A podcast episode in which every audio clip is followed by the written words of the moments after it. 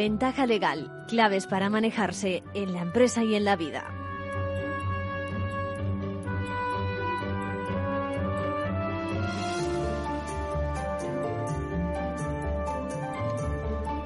Bienvenidos a Ventaja Legal.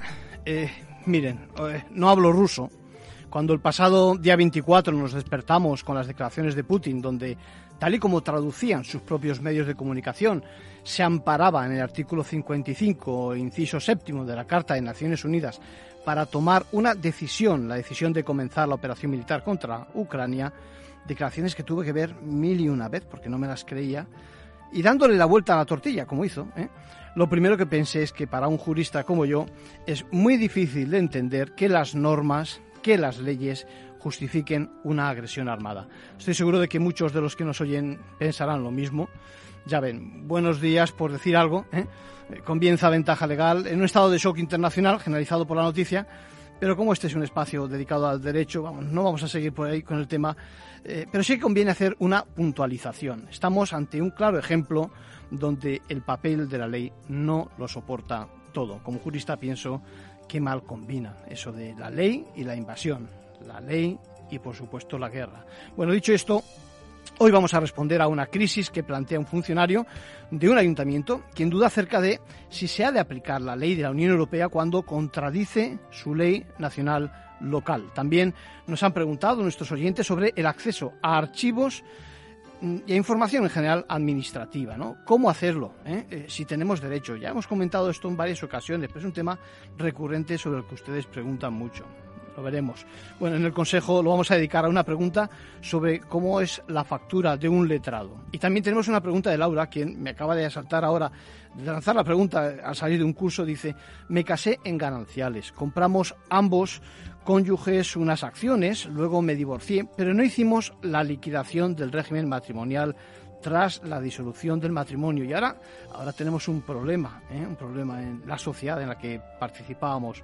Os lo pregunto porque hace poco habéis hablado de estos temas en ventaja legal. Bueno tienes razón luego te comentamos aunque igual vamos mal de tiempo y seguramente te lo amplío mejor la semana que viene. En la segunda parte del programa vamos eh, a retomar esas clases sobre derecho de familia digamos en un escenario de crisis. Atención a consejos y tanto los de Mercedes García Vilanova, abogada especializada en temas de familia, como a los del magistrado Ángel Luis Campo Izquierdo, vicepresidente de CEMIN, la Confederación para el Mejor Interés del Menor. Y ahora ya, ahora ya vamos con las noticias, novedades de la abogacía, de la mano de Isabel García Zarza y de Mercedes Núñez.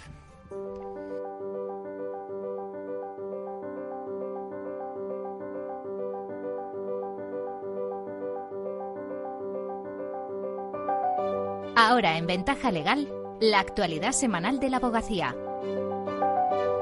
¿Qué tal Isabel? ¿Qué tal Mercedes? Hola, buenas tardes. Todo vuestro. Saludos a todos. El próximo 4 de marzo se celebrará el acto de la abogacía por el Día Internacional de la Mujer en la Fundación Telefónica de Madrid. Intervendrán, entre otros, Teresa Peramato, fiscal de sala delegada de violencia sobre la mujer, Sandra Sánchez, campeona olímpica de karate, y Antonio Garamendi, presidente de la COE. Además, entregarán los galardones de los segundos premios Igualdad de la Abogacía. También les contaremos los nuevos cargos de la abogacía institucional. Diez consejeros fueron elegidos la semana pasada por votación en el Pleno del Consejo General y fue nombrado el secretario general de la corporación. Y la justicia europea acaba de sentenciar que España discrimina a las trabajadoras del hogar al negarles el paro. Histórica sentencia para este sector, integrado mayoritariamente por mujeres, que podría abrir la puerta para que cobren el subsidio. Y comentamos de forma muy breve otras noticias de la última semana. La abogacía exige que se cumpla la sentencia del juzgado de Ceuta para el retorno a España de los menores repatriados a Marruecos el verano pasado. Pide al Gobierno que adopte todas las medidas para garantizar sus derechos fundamentales. Se celebra el tercer encuentro pro bono. El Consejo General de la Abogacía animó esta semana a los colegios a que pongan en marcha actividades pro bono como parte de su responsabilidad social corporativa y complemento a la asistencia jurídica gratuita. El Consejo de Ministros declara la caducidad del expediente de Gürtel. El Gobierno zanja así el contencioso por el cual se reclamaban a la Abogacía Española y al Colegio de Madrid más de 400.000 euros abonados a los defensores de oficio. El cárcel de coches, próxima conferencia de los lunes. Correrá a cargo del abogado Eugenio Ribón. Será esta tarde a partir de las cuatro y media. Puede seguirse online en formacionabogacía.es. El próximo viernes, 4 de marzo, se celebrará el acto de la abogacía con motivo del Día Internacional de la Mujer. Intervendrán, entre otros, Teresa Peramato, que es fiscal de sala delegada de violencia sobre la mujer, Sandra Sánchez, campeona olímpica de karate, o Antonio Garamendi, presidente de la COE. La inauguración correrá a cargo de la presidenta de la abogacía española, Victoria Ortega, y la del Congreso de los Diputados, Merichel Batet. En la mesa redonda sobre techos de cristal participarán, además de Peramato y Sánchez, Sara Harmon, consejera independiente y exdirectora general de LinkedIn España. Y posteriormente, Garamendi conversará con Gemma Robles, directora del Periódico de España. Marga Cerro, presidenta de la Comisión de Igualdad de la Abogacía. Realmente pienso que hasta que no alcancemos la igualdad real es fundamental seguir visibilizando el tema en jornadas como esta. Todo ello para seguir avanzando. Y es que es muy importante que lo hagamos tanto hombres como mujeres, porque la igualdad no solamente es cuestión de mujeres. Es un problema de toda la sociedad y como tal debemos abordarlo. Al final del acto será entrega de los segundos Premio Igualdad de la Abogacía, que reconocen la labor de personas o entidades en favor de la igualdad real. En esta edición han recaído en Ascensión Chiribella, la primera mujer colegiada como abogada en España hace exactamente un siglo. También la magistrada del Tribunal Supremo, María Luisa Segoviano, y la abogada de derechos humanos mexicana, Leticia Bonifaz. El evento tendrá lugar en la Fundación Telefónica de Madrid y todavía hay plazas para poder asistir presencialmente. Previa inscripción en premiosigualdad.abogacía.es. Bye. El Pleno del Consejo General de la Abogacía eligió el pasado jueves sus 10 nuevos consejeros electivos entre un total de 30 candidaturas presentadas.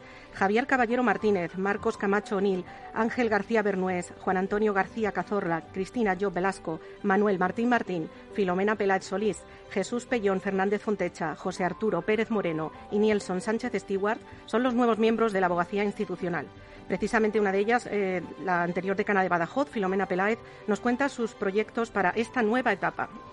Es una nueva oportunidad que agradezco infinito para poder trabajar desde el Consejo por la Abogacía. Mejorar la situación de la profesión, pues trabajar allí donde pueda ser más útil, donde por mi experiencia o por mis conocimientos se considere que puedo prestar mejor servicio a la abogacía. Considero que la formación es sin duda una garantía siempre de mejora, de respeto.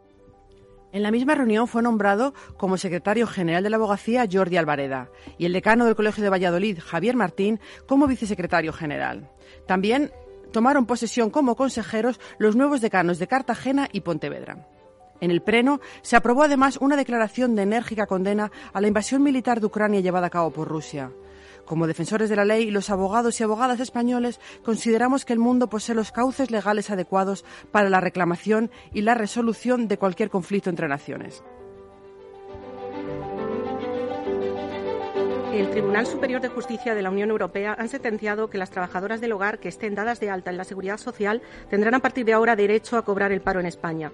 En un reciente fallo, la justicia europea ha dictaminado que la normativa española es discriminatoria por razón de sexo, lo cual deriva en una situación de desamparo social para este colectivo.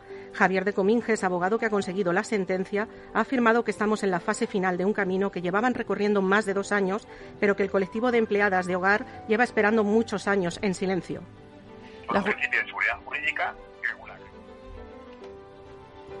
La justicia europea ha tumbado los argumentos para negar a más de 400.000 empleadas esta prestación. De Cominges explica que es injusto que un colectivo, con un perfil en su mayoría mujer e inmigrante y con una protección familiar y social precaria, no pueda tener derecho al desempleo cuando finaliza su relación laboral.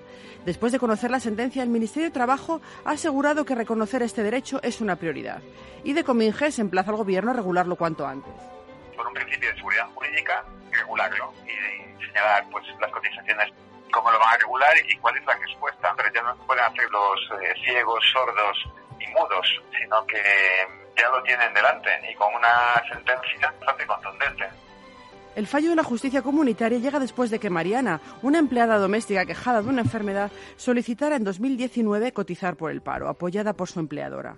La Seguridad Social dio portazo a su petición, alegando que la legislación española lo prohíbe expresamente. Y ahí empezó su batalla legal de la mano de Decominges, que ha llevado este caso pro bono. El juzgado contencioso administrativo de Vigo elevó la consulta al Tribunal Europeo y en septiembre el abogado general del TJUE le dio la razón a la empleada. Ahora el juzgado de Vigo deberá de nuevo pronunciarse. El abogado apunta además que este fallo abre la puerta a un segundo grupo de reclamaciones, el de ex trabajadoras que han sido despedidas y que quieran exigir también acceder a la prestación por desempleo por los años que han estado ejerciendo. El letrado señala que es difícil que las trabajadoras domésticas denuncien por motivos económicos y por eso destaca que fallos como estos nos recuerdan que ante leyes injustas, no hay que perder la fe en la justicia. Y terminamos con el abogado de la semana. ¿Quién es Mercedes y por qué? Se trata de Mario Bonacho, abogado de Madrid. Ha logrado que un juzgado de Zaragoza condene a Vodafone a indemnizar con 6.000 euros a un ciudadano por intromisión ilegítima en su derecho a la intimidad y vulnerar su tranquilidad y descanso. La actividad comercial es calificada por los magistrados como avasalladora, tanto por el horario en que las llamadas se producían como por los problemas de salud ocasionados al afectado. Desde el primer momento, el hombre alertó mediante correos electrónicos a la compañía de las innumerables llamadas para intentar que cesaran, solicitando la cancelación de sus datos. Pero la única respuesta de la compañía fue que el número desde el que recibía las llamadas no pertenecía a ningún agente que trabajara con Vodafone, quedando así fuera de su control. Por tanto, al hombre no le quedó más remedio que demandar a la compañía. Es la primera vez que se interpone por vía civil y que entra de lleno en la defensa del derecho al honor y a la intimidad, y podría poner fin al acoso telefónico de llamadas comerciales. Mario Bonacho puede ser un pronunciamiento bastante aplicable a todo, no solo al tema de las teleoperadoras, sino cualquier tipo de compañía que pretenda comercializar con, sus servicios a cualquier tipo de hora sin consentimiento del titular de una línea. Enhorabuena por la sentencia y con esto terminamos. Hasta la semana que viene. Muchas gracias.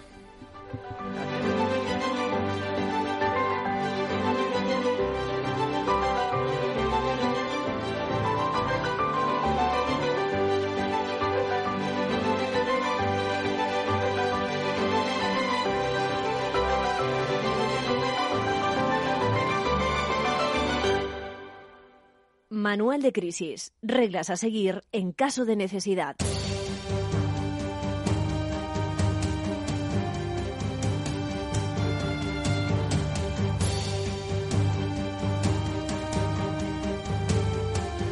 Bueno, hoy nos dice un seguidor de ventaja legal, dice, para mí supone toda una crisis el conflicto ya, incluso no solo personal, laboral, en el que, en el que me encuentro nos presenta, se presenta como funcionario de nivel medio de la administración, dice tengo dos cursos de grado de derecho, mi superior persiste en aplicar una norma local que claramente es contraria a una directiva de la Unión Europea. Lo que nos ocurre en este caso es que los administrados, los administrados eh, no están digamos, eh, de acuerdo y bueno, lo que, ocurre, lo que ocurre exactamente es que, aunque no siempre lo hacen, luego eh, los tribunales recurren y, les dan la razón. Bueno, mi, superior dice, y seguramente sus jefes, me dicen que es la tarea de los jueces pero que eh, a ellos no tienen, no tienen obligación de aplicar directamente la ley europea si existe una nacional rápidamente me pide, dice, ¿tienen razón? Bueno, pues claramente no, ¿eh? que lo sepas. Seguramente todo el mundo sabe en la Administración y en ambientes próximos a lo jurídico que el Tribunal de Justicia de la Unión Europea ha declarado de forma reiterada que los tribunales nacionales porque son jueces de la Unión, pueden dejar de aplicar la normativa nacional sin necesidad de acudir a plantear una cuestión de inconstitucionalidad. Bueno, es lo que se llama en derecho la primacía del derecho de la Unión. Bueno, pero lo que pasa es que eh, ya veo que no en todas partes se conoce que lo mismo sucede con las autoridades administrativas, ¿no? Cuando tienen que aplicar conforme desarrollan su función y dentro de sus competencias la ley, diríamos, europea que va contra la norma nacional, que también es europea, pero bueno. Así que Así que no, ¿eh? un no rotundo, ya sabes, no tienen razón. Bueno, la verdad es que deberías hacer algo, mi, mi opinión, ¿no? Que se informe mejor, porque además eh, se está produciendo, por lo que apuntas, una situación indeseable, como es que, que se tenga que recurrir sus decisiones. Es decir, que por otra parte no es algo que todos los administrados se pueden asumir, ya sea por gastos, ya sea por conocimientos, etcétera, etcétera. Y eso por no hablar, por no hablar de los costes que supone para para todo el aparato de la administración local en la que estás trabajando, incluso mm, costes también para la justicia si acaba teniendo que intervenir. Bueno, esto, esto último es algo que cada vez tenemos que ser conscientes de que nos atañe a todos, que no podemos abarrotar de, de casos a la administración de justicia, que estamos hablando en definitiva de recursos públicos.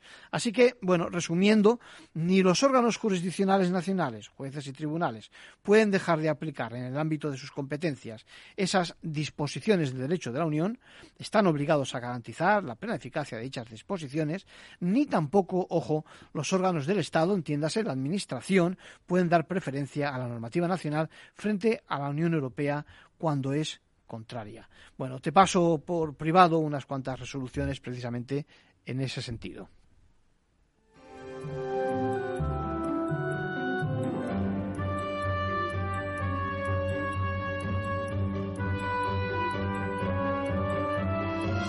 Y por último, un consejo a título personal de nuestro abogado Arcadio García Montoro. Bueno, María José nos comenta, lo decía al principio, que ha recibido servicios jurídicos de un letrado y una vez que ha acabado su faena está a la espera de recibir la, factura correspondiente. Lo que pasa es que ella se pregunta a nombre, si, si es a nombre del propio letrado o de una sociedad, y en cualquier caso, no las partidas principales, leo textualmente de la factura habitual, porque es la primera vez que recurre a estos servicios, sino eh, el IVA, los impuestos, etcétera, etcétera.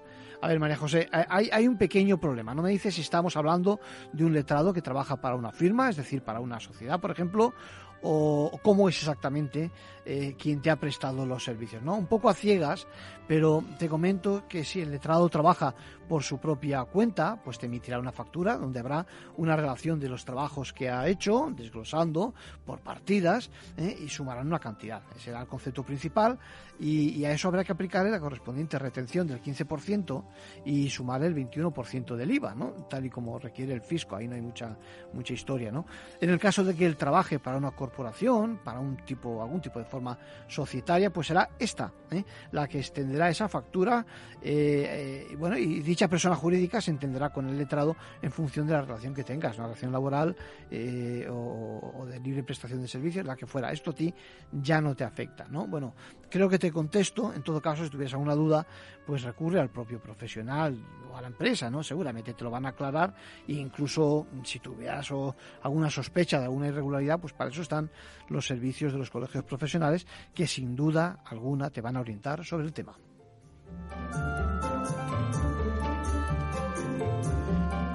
Bueno, otro tema, decía, no sé si lo vamos a desarrollar del todo, contestamos a Laura, a quien conozco en persona, ya digo, porque vengo de un curso y me acaba de plantear esta cuestión. Dice, bueno, fíjate, Arcadio, mientras estuve casada con el régimen de gananciales, compré junto a mi marido unas acciones. Bueno, luego me decía, me he divorciado.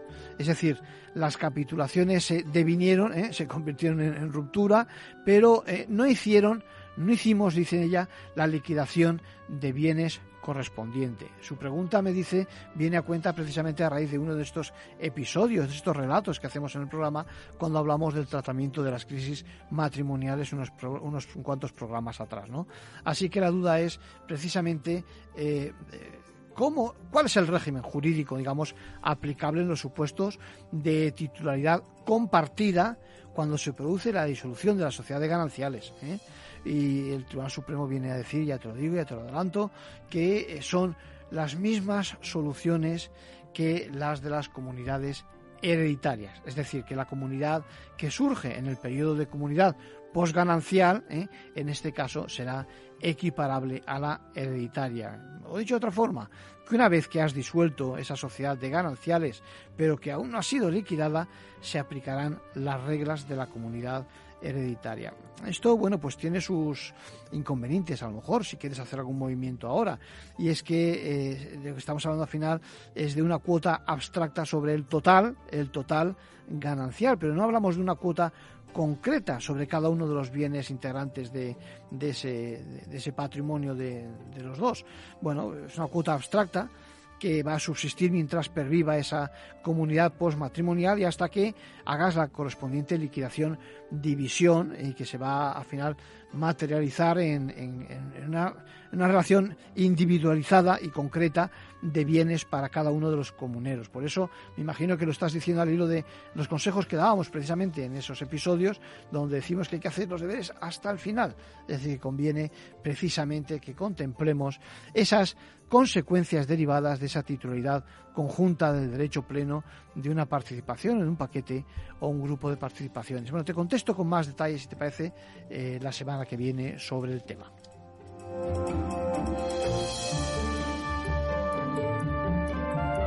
Bueno, y esta semana no quiero irme sin hacer dos apuntes. Uno, sobre las obligaciones que tienen las empresas en materia eh, de datos personales.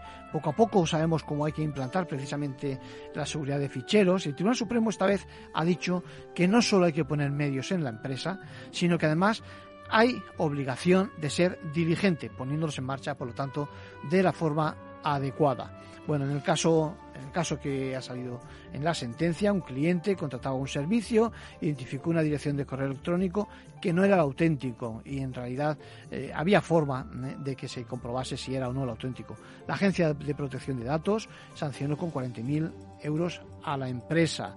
Digamos que tenía obligación de disponer de un programa que comprobase que la dirección de correo facilitada por el cliente no era suya. Por lo tanto, diríamos que en la empresa no podemos conformarnos con un buen diseño o, yo qué sé, con la mejor organización. Hay que rematar, diríamos, siendo dirigente, implantando perfectamente ese programa para entender garantizada la seguridad de los datos, de nuestros datos personales. Y acabando ya, pues novedades en el trabajo, en el caso de las familias monoparentales, porque eh, de las prestaciones por nacimiento y por cuidado de hijo que alcanzan las populares 16 semanas por progenitor, eh, pues estaba dudando una mujer, una madre que, eh, bueno, que tiene, forma parte de una familia monoparental y que se ha planteado si tiene derecho precisamente a acumular las de la pareja y por lo tanto sumar así las 32 semanas. En a Coruña el juzgado le ha reconocido precisamente este derecho y se trata de que el menor al final disfrute de los dos permisos, es decir, las 32 semanas, que constituye el número mínimo de cuidados directos por su núcleo familiar. Tiene en cuenta sobre todo el beneficio del menor y que no se pueda diferenciar entre niños nacidos en familias monoparentales o en familias biparentales. Es interesante un dato que aporta, es decir, que el número de familias monoparentales formadas por mujeres es significativamente mayor que el integrado por hombres, por lo que la discriminación podría ser también en contra de esta.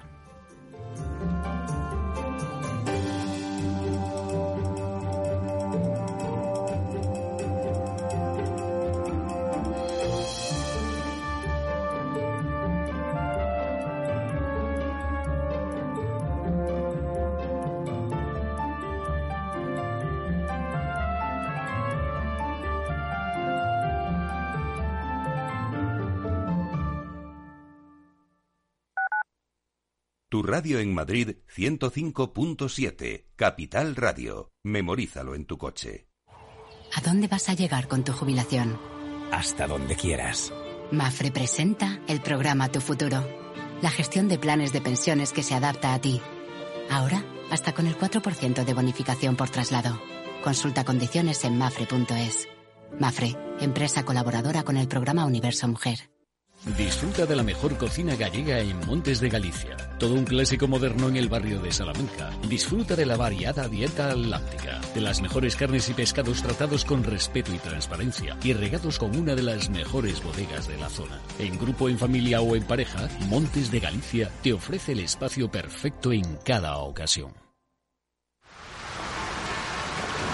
¿Has vuelto a los atascos?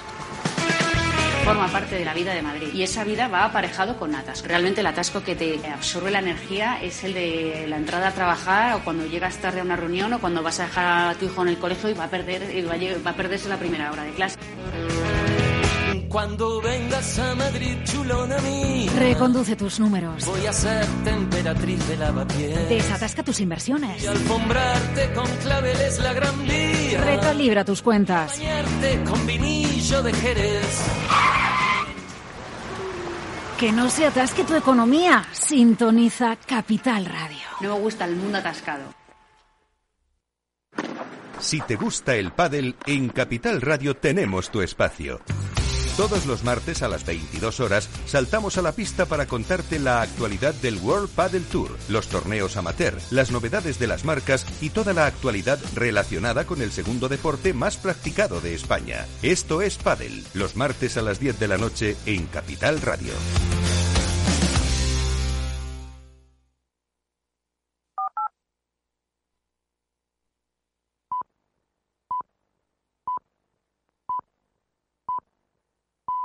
Ventaja legal con Arcadio García Montoro.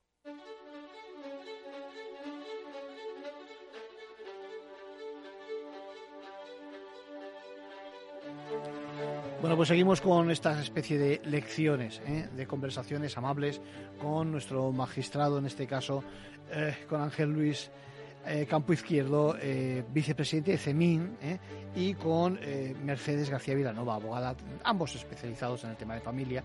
Y entre las muchas preguntas están precisamente la que se hace él para empezar esta conversación amable en materia de familia.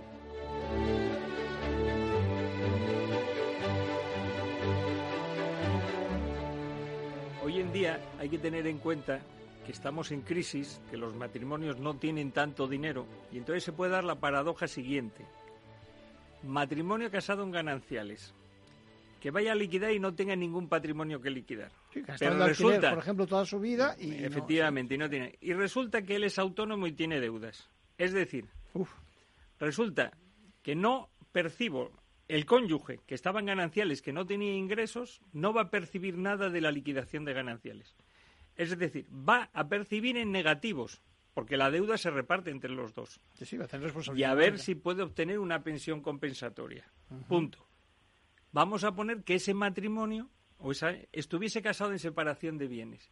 Si ella demuestra que se ha dedicado al cuidado de la familia, tiene una compensación del 1438 por los años dedicados a ese, a la familia y al cuidado.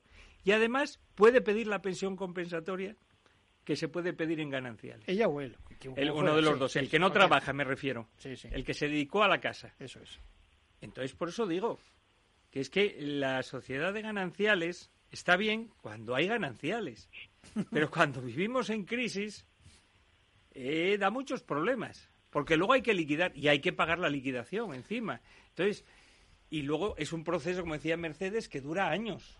Estás inventando la sociedad de perdida- perdidanciales en vez de la de gananciales. ¿eh? Entonces, habría que imponer, como dice Mercedes, que yo siempre lo he dicho, el de participación real. Ese tendría que ser el supletorio.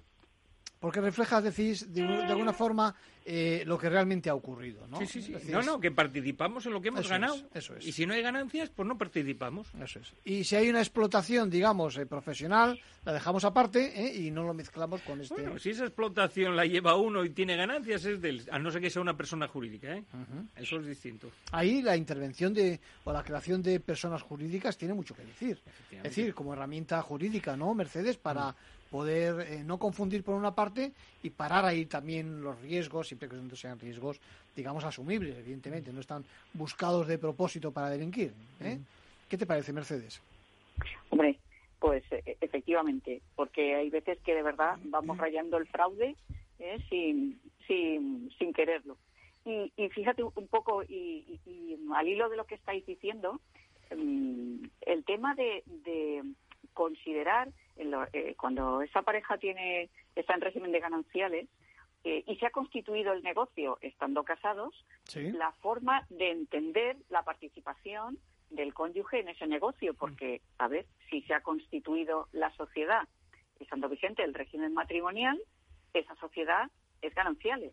Aunque la titularidad de las participaciones las ten- la tenga uno de ellos, realmente las participaciones son gananciales.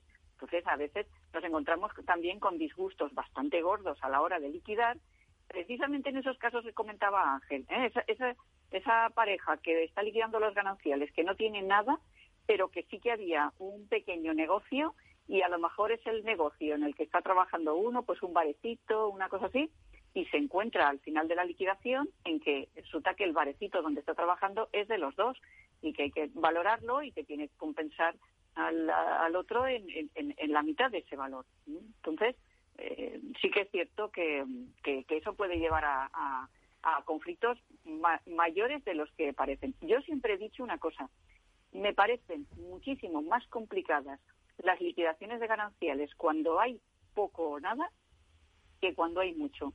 Cuando hay mucho es, es más fácil hacer un reparto, porque esto para ti, esto para mí. Pero ¿y cuando no hay nada? O sea, ¿y cuando solamente hay un piso o una deuda eh, o, un negocio pequeño? ¿Qué, ¿Qué, hacemos ahí? ahí? Ahí ahí es donde sí que se ve el, el verdadero problema, en las liquidaciones pequeñas, no en las grandes. Podríamos hacer una fórmula matemática que dijera que la aproximación a cero dividido entre dos es prácticamente cero, ¿no? Pero es tan poco, ¿no? Que al final ahí está, ahí, ahí está la pelea, ¿no? Muy bueno. Lo que tú decías de las personas jurídicas y como ha dicho Mercedes, cuidadito. Y yo pongo casos prácticos que este se puede hablar porque ya lo hemos resuelto. Bueno, lo hemos resuelto relativo, porque era una medida cautelar.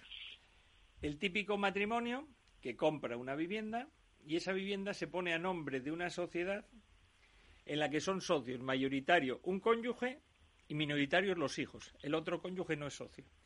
Es decir, registralmente es eh, la vivienda es propiedad de una sociedad, pero se está discutiendo por la teoría del levantamiento del velo si esa sociedad tiene actividad comercial o negocial que no existe, parece ser, según otros pleitos anteriores. O es una ficción. Y entonces es una ficción. Y entonces se está discutiendo ahora en una vía de acción de complemento de la liquidación de gananciales si se puede incluir en el activo ese bien. Entonces, en nosotros se nos discutía si cabía la anotación preventiva de esa demanda para evitar que esa sociedad vendiese el bien. Claro.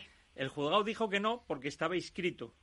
Y nosotros dijimos que como en la liquidación de gananciales se podía discutir la propiedad en base a esa teoría del levantamiento del velo, dijimos que procedía la anotación preventiva. Aclaramos que el levantamiento del velo es una, una fórmula, digamos, una doctrina jurídica por la que cuando alguien está o pudiera estar ocultando algo bajo otra fórmula jurídica, ¿no? Se, se habilita ¿no? A, que de alguna forma se investigue acerca de qué es lo que ocurre de verdad, aunque esté ese parapeto, ¿no? Fundamentalmente es que cuando una persona física hace toda la actividad, pero precisamente para protegerse de los acreedores, le da una forma de persona jurídica. Pero en esa persona jurídica no hay trabajo de otros, es solo él. Entonces es el socio mayoritario, el socio único y el que toma las decisiones y todo. es, un parapeto. Es lo mismo, pero lo que se quiere dar la apariencia es que es una persona jurídica por un lado y el otro por él. Pero la actividad de esa sociedad es él. Y por lo tanto que no se le ataque. Y el activo es él. Esto es. Esto es. Que, y luego otra cosa, que también hay que tener muy cuidado con los negocios, que luego no se sabe decir. Yo me caso y tenía un barín, ¿vale? El barín es privativo, pero resulta que hoy en día es un restaurante y hotel. Claro. ¿Por qué? Porque ese, todas esas mejoras se han hecho con dinero ganancial. Hemos invertido ahí. entonces, es decir, el negocio, el negocio es privativo, pero se ha invertido mucho dinero ganancial y en la liquidación se va a recuperar. Esto es, entonces, cuidadito con eso.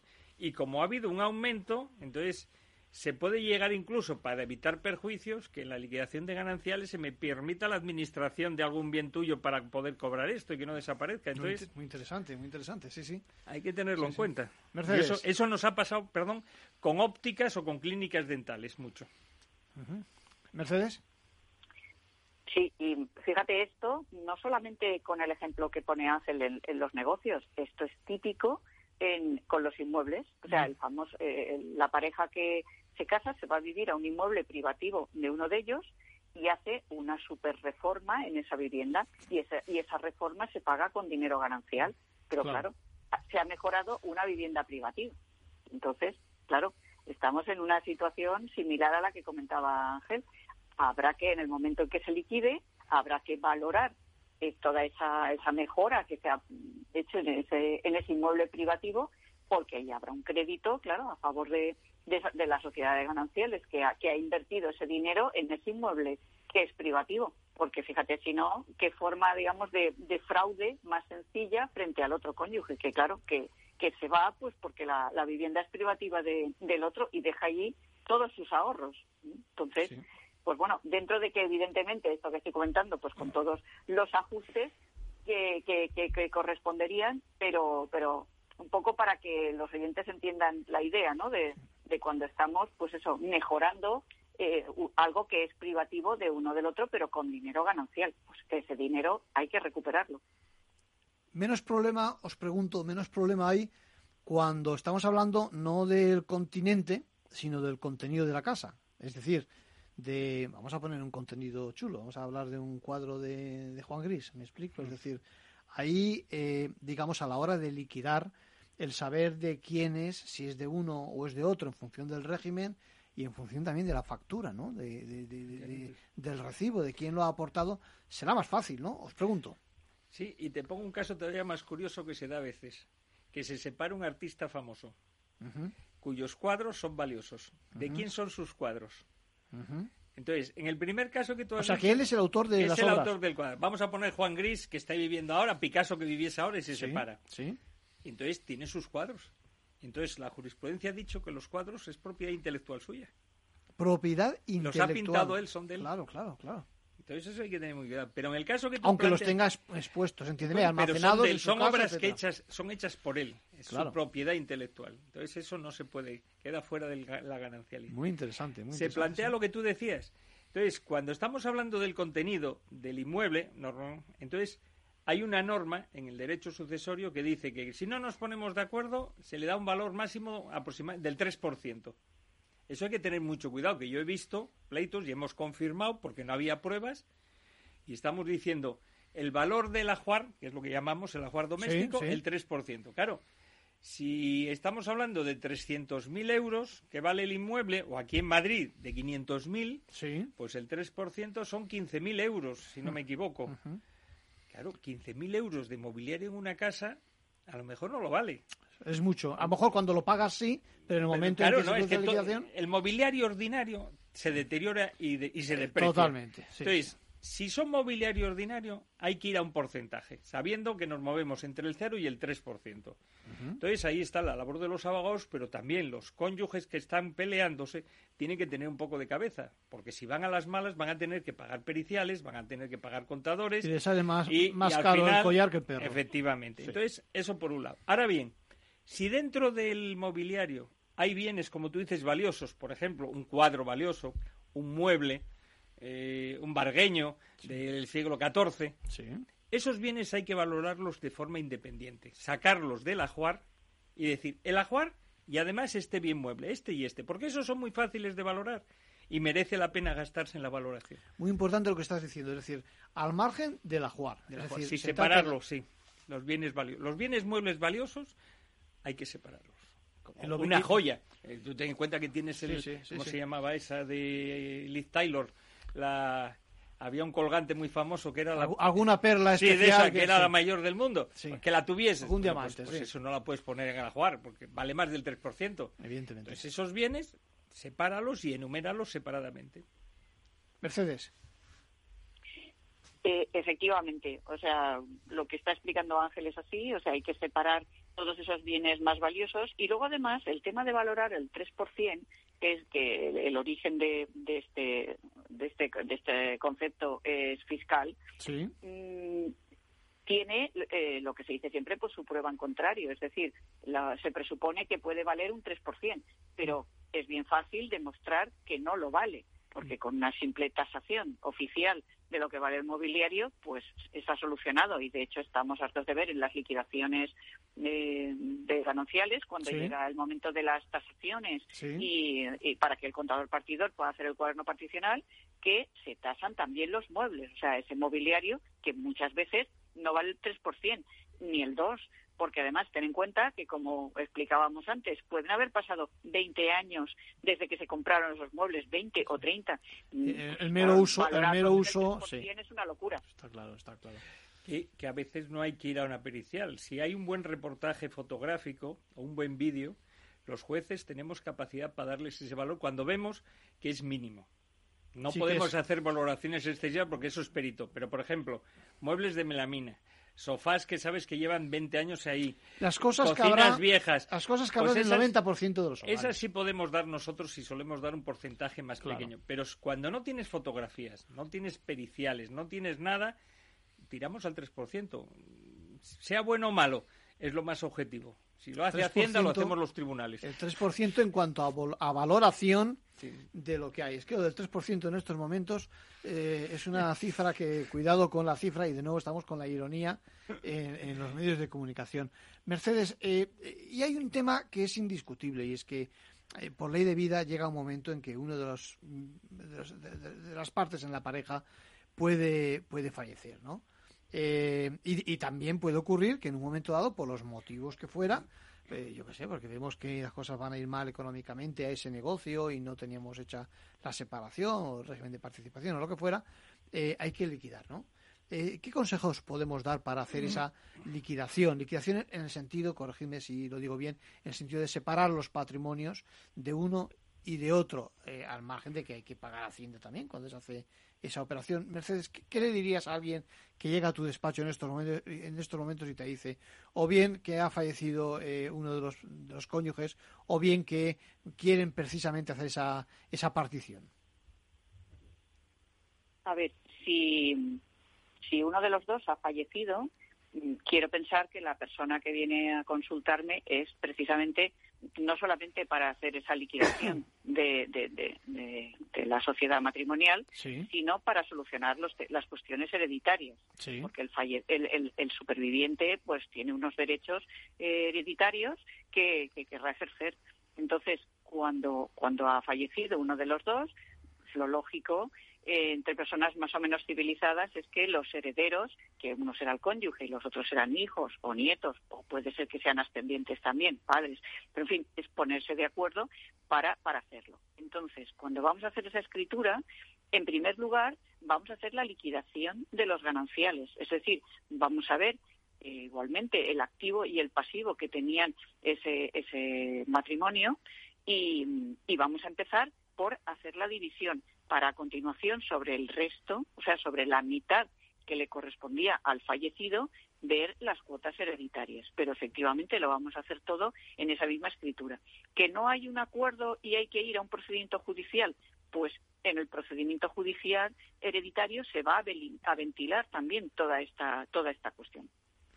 Para que lo complica, me imagino que estamos hablando de dos cuestiones, es decir, aunque sean distintas, al final perdón, aunque sean la misma parezca ¿eh? de cara a justiciable, eh, son dos eh, son dos cuentas, vamos a decirlo así, dos operaciones distintas, ¿no? En ese sentido. Pero correlativas. Una primero y luego la otra, claro. El, problema, el problema es que hay que hacer primero la liquidación de gananciales, que como puede ser en primera instancia apelación, casación, puede durar 10, 15, 20 años. Y yo he tenido pleitos de 13, 15 años. Al acabar la liquidación, ya sabemos qué mitad le corresponde al fallecido. Pero a esa mitad hay que sumarle los bienes privativos. Y ahí entra la discusión con los herederos otra vez para hacer el inventario del haber hereditario. Porque ya está resuelto judicialmente sus bienes que derivan de la sociedad de gananciales. Pero ahora hay que saber cuáles son privativos de él. Y luego sumar esas dos partidas y luego hacer el reparto tanto, en esos pleitos podemos estar entre 25 y 30 años y no exagero. Que es fácil que por el camino fallezca también el otro cónyuge, por ejemplo. No que fallezca el otro cónyuge, sino que empiecen a fallecer herederos y haya que llamar a sus hijos o nietos vía representación. Entonces hay veces que nos encontramos con unos procedimientos de 30, 40, 50 partes, porque cada parte hereditaria corresponde a, un, grupo de personas que están por representación de un fallecido intermedio. Es el caso típico que se ve, por ejemplo, en los inmuebles, ¿no? Que a veces ves inmuebles en la calle que están abandonados y dices, ¿cómo es que nadie se ocupa? Pues nadie porque hay... No se sabe cómo está. No se sabe cómo está la, liquidación, ¿no? Mercedes, ¿algo más que añadir? Pues fíjate, una cosa muy curiosa. Eh, precisamente el paso del tiempo hace que se solucionen estas cuestiones porque hay en tu experiencia en, tu, experiencia al final suaviza a lo mejor las relaciones no no es, verás eh, hay una generación que es la que discute vale y la que no llega a un acuerdo. La siguiente generación eh, un poco arrastra esa discusión, pero te aseguro yo que la tercera generación no soporta. igual el motivo por el que discutían y lo soluciona. es que es verdad. O sea, esto que a veces en procedimientos de mediación lo vemos, pero, pero eh, fuera de ellos también. Es decir, eh, esa los nietos son los que llegan a un acuerdo, porque les da igual el por qué discutieron los abuelos en su día. Pues qué más da. tienen lo que tienen y ellos son capaces de llegar a un acuerdo. Ahí sí que es donde se ve. Y, por, y, y se suelen solucionar pleitos que a lo mejor llevan muchísimos años precisamente porque ha llegado a esa generación en que ya no les importa cuál era el origen del problema. Lo que quieren es solucionarlo. Y entonces se sientan en torno a una mesa y lo acaban de arreglar. Eso sin perjuicio de que los temas fiscales, eh, dependiendo de la comunidad autónoma que, ¿no? que entre a conocer del tema, pueden acabar precisamente con el, ¿no? con el patrimonio que quede, digo yo. por lo Habrán menos- prescrito. Ah, habrán prescrito, es verdad, es verdad. habrán prescrito. Bueno, lo que hay que tener en cuenta es que la liquidación de gananciales prácticamente no tributa, ¿eh? Porque lo que hace es repartir bienes que ya eran propiedad de los cónyuges, con lo Eso cual ahí no hay transmisión, ni sí. mejora patrimonial, ni nada. Solamente se tributaría fiscalmente cuando eh, se paga, uno se queda con todo el haber ganancial y paga al otro en metálico, por voluntad de las partes, no porque el bien sea indivisible. Es decir, aclara, aclara el tema. es decir, solamente hay un piso, por ejemplo. Sí. No se puede dividir en dos porque no da para hacer dos viviendas. Entonces se lo queda uno. Sí. Y entonces la parte que le corresponde al otro cónyuge se lo pagan en metálico. tiene que compensar. Es decir, hay una compensación en metálico por el exceso recibido, pero eso es derivado de que el bien es indivisible. Entonces ese pago no es mejora patrimonial ni nada y no tributa esa liquidación. Pero vamos a poner que tenemos esa casa, tenemos una plaza de garaje en otro sitio y un vehículo. Y queremos que todo se lo quede uno de los cónyuges y así lo pactan. Y te pago un exceso. Pues bueno, parte de ese exceso o todo no viene generado por la indivisibilidad, porque uno se podía haber quedado con la casa y el otro con la plaza de garaje y los coches. Es un matiz muy importante. Y por sí, lo sí. tanto el exceso era menor. Entonces, ese exceso que pago en metálico, que no deriva de la indivisibilidad, sino de la voluntad de las partes, tributa, porque eso es un pago por compra. O sea que llamamos a que de alguna forma conviene que se pongan de acuerdo con Mm. respecto a ese exceso, porque si no van a estar penalizados, en Hay este caso, muy en cuenta. por la hacienda pública, ¿no? Y luego ha dicho el Tribunal Supremo que si los dos cónyuges no se ponen de acuerdo, no se puede obligar a uno a que se quede con el bien y pague al otro, sino que hay que subastarlo. Que también eso dice, no, no, pues yo no lo quiero y te lo vas a quedar tú. Y como el otro día, pues yo no me lo quedo. Pues va a subasta y en subasta sabemos que se saca menos dinero. Sí, sí, te va, Entonces- pero en el fondo te vas a enterar por alguna de las partes Sí. y lo pagan los dos, ¿no? no hay que provocar subastas. No hay que provocar subasta, otro consejo. Mercedes. Sí, eh, lo que estaba comentando, ese exceso de, de adjudicación siempre paga, salvo en los casos que explicaba Ángel, que estamos hablando de un bien indivisible. Pero en principio, cuando tú haces una liquidación de gananciales en la que hay un exceso de adjudicación, eh, sie- siempre tributa necesariamente ¿eh? por la transmisión patrimonial que se está que se está produciendo. Eh, hay algunos casos, o sea, nosotros procuramos cuadrar las liquidaciones para que las adjudicaciones de ambos cónyuges sean iguales al Claro. dedillo, 200.000 a cada uno. Ahora, si un día resulta que te encuentras con que uno tiene mm, un apartamento y una plaza de garaje y deciden, vale, pues mm, yo me adjudico el apartamento y yo me adjudico la plaza de garaje. Bueno, pues en casos como, como eso, o con más, con más inmuebles, eh, en cuanto hay un exceso de adjudicación en favor de uno, hay que tributar.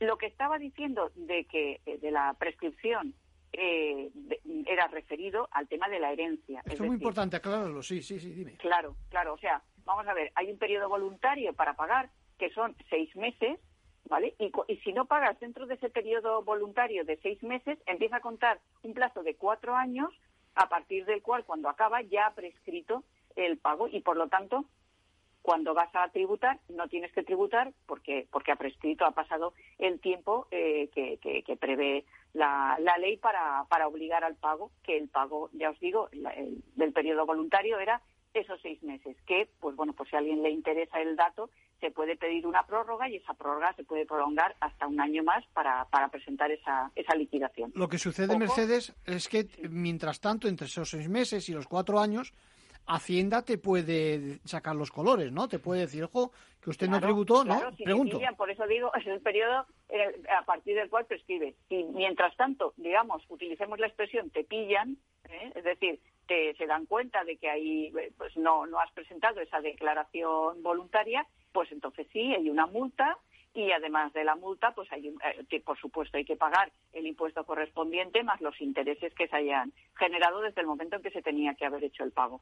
Digo lo de los eh, cuatro años y lo de los seis meses porque hay gente que calcula los cuatro años de prescripción desde el momento del fallecimiento y ojo, no se empiezan a contar a partir de los seis meses, o sea que realmente son cuatro años y medio, ¿eh? cuatro años y seis meses para que haya prescrito. Bien, bien. Ángel. Yo ahora, aprovechando estas cosas que estábamos hablando, yo haría un aviso también a navegantes porque hay veces que se cometen errores, sobre todo por gente novel en las liquidaciones o gente que no sabe de derecho de familia y se mete en estos Y es cuando estamos hablando de que estamos liquidando y queremos incluir como activo un crédito de las sociedades gananciales frente a un de los cónyuges o en el pasivo un crédito de uno de los cónyuges contra la sociedad ganancial. Y la gente piensa, como este activo o este pasivo es ganancial y corresponde la mitad a cada cónyuge, yo mi mitad no la meto. Y entonces meto en el pasivo o en el activo solo el 50% frente al otro cónyuge. Ojo, que si haces eso, estás haciendo que ese 50% a su vez se divida luego entre los dos. Por lo tanto, has perdido tú un 25%. Y a veces pasa, y ahí los jueces no podemos arreglarlo, porque estamos en derecho dispositivo. Y si la parte lo pide, ahí entramos nosotros. Y luego otra cosa, no entramos cuando hacemos liquidaciones de gananciales en créditos o deudas entre cónyuges a título personal. Pero deudas eh, que se deba el uno al otro. ¿Documentadas? No, no, en principio eso es otra cosa, que ahí voy yo. Decir, las deudas o créditos que tenga un cónyuge contra otro no forman parte en sentido estricto de la liquidación de gananciales. Ahí solamente vamos a meter el activo créditos de las sociedades gananciales y pasivo deudas de las sociedades gananciales. Hacemos el activo, el pasivo, la diferencia, el remanente y repartimos haciendo los lotes. Bien. Una vez que tenemos los lotes es cuando sí entra a jugar las deudas existentes entre cónyuges que no se discutan. ¿Que no se discuta? Que, no sea discutible. O que estén. O sea, que, que si una hay una sentencia, si uno lo reconoce o hay una sentencia reconociendo, y entonces el acreedor sí puede decir, oye, antes de entregarle el lote, me va a pagar esa deuda que tiene contra mí con cargo ese lote. Y el resto se lo das. Es decir, es una segunda fase, pero no es propiamente liquidación de ganancias. Claro, primero repetimos, primero se liquida la sociedad de gananciales y luego digamos que se hacen las cuentas con respecto a lo que el uno le debe frente al otro a título individual, ¿no? Pero si no sé, si es dudoso, hay que ir al declarativo y ahí no podemos hacer nada. hay que ir a un proceso donde al final el juez dirá si en efecto se reconoce esa deuda o esa lo que fuera y, luego se aplicará la fórmula que sea. Cuando hablamos de situaciones patrimoniales y uno tiene mucho patrimonio, ¿qué pasa con los alimentos que tiene que pagar? Bueno, pues lo dejamos ahí para el próximo programa. Eh, de todas formas, me quedo con un apunte de lo que acabamos de escuchar. Es decir, con la idea de que eh, el tiempo, es decir, el paso de los años, precisamente favorece que haya un acuerdo entre tantos herederos o en la disolución de un régimen económico matrimonial. Bueno, me dicen por otra parte, eh, por Twitter, que no hemos hablado de un caso Remington, que es un caso que se ha producido en Estados Unidos con el tema de la venta de armas. Es muy curiosa la estrategia que han utilizado los letrados para el próximo día. Y ahora sí, les deseo una buena semana y les espero en Ventaja Legal, como todos los lunes y los domingos por la mañana.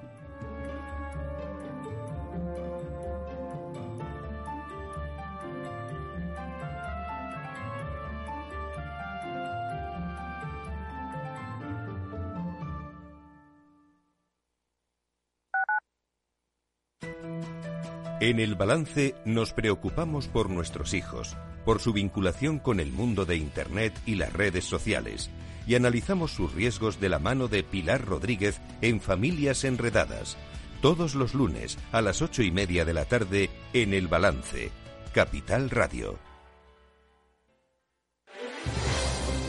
Si quieres entender mejor todo lo que rodea a nuestro sector alimentario, tienes una cita en La Trilla un gran equipo de especialistas te acercará a la actualidad económica y política desde el campo hasta la mesa. Conocerás sus principales innovaciones sin olvidar las producciones más tradicionales. Los sábados de 8 a 9 de la mañana con Juan Quintana, la trilla de Capital Radio.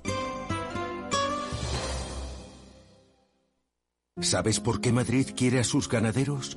Porque producen carne de una calidad excelente y garantizan el bienestar animal cuidando su salud, su alimentación y su seguridad. Porque protegen la biodiversidad y el medio ambiente y crean empleo evitando el despoblamiento rural. Por todo eso, Madrid quiere a su ganadería. Comunidad de Madrid.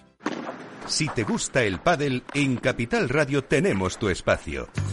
Todos los martes a las 22 horas saltamos a la pista para contarte la actualidad del World Padel Tour, los torneos amateur, las novedades de las marcas y toda la actualidad relacionada con el segundo deporte más practicado de España. Esto es Padel, los martes a las 10 de la noche en Capital Radio. Gráficas Naciones. Más de 50 años de experiencia en el sector de las artes gráficas. Apostamos por la última tecnología tanto en impresión offset como en digital y gran formato. Realizamos todo tipo de impresión. Tarjetas de visita, folletos, libros, vinilos, decoración y montaje de stands. Más información en el 91 629 2145 o en gráficasnaciones.es.